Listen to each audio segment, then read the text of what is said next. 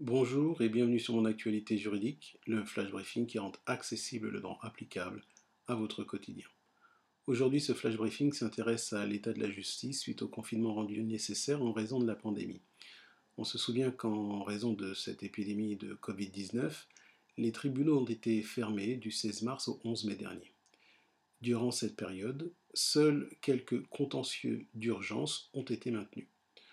On se souvient également qu'en raison de l'absence d'équipement pour le télétravail, les magistrats et les greffiers n'ont pu rendre des décisions de justice et plus encore, la communication informatique entre les avocats et les tribunaux a été mise à l'arrêt.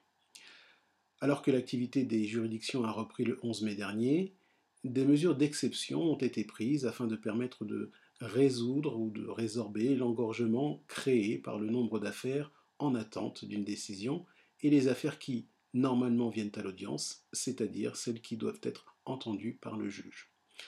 Particulièrement, l'ordonnance numéro 2020-595 du 20 mai 2020 a permis la généralisation de procédures dites sans audience, c'est-à-dire des procédures qui consistent à rendre des jugements sur la lecture des dossiers des parties par un juge unique, sans plaidoirie des avocats et sans que les parties comparaissent.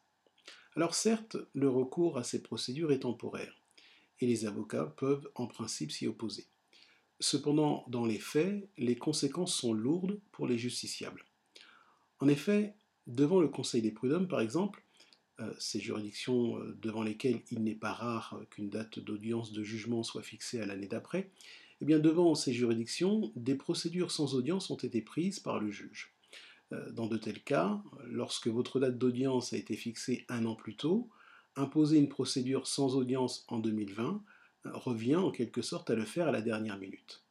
Et en effet, alors que euh, des avocats et des parties s'attendaient à plaider l'affaire en 2020 et être présents à l'audience, ils ont alors été informés que la procédure serait sans audience, et lorsque les avocats ont refusé la dite procédure et ont souhaité plaider, eh bien une nouvelle date d'audience leur a été proposée, mais une date d'audience à 2021, voire 2022.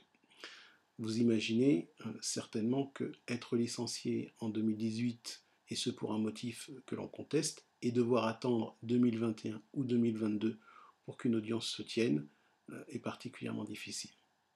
Alors, vous direz peut-être, pourquoi vouloir plaider alors que la procédure sans audience permet de rendre un jugement sur dossier? Eh bien, nous verrons cela demain, si vous le voulez bien, à l'occasion du terme juridique de la semaine. Bonne journée.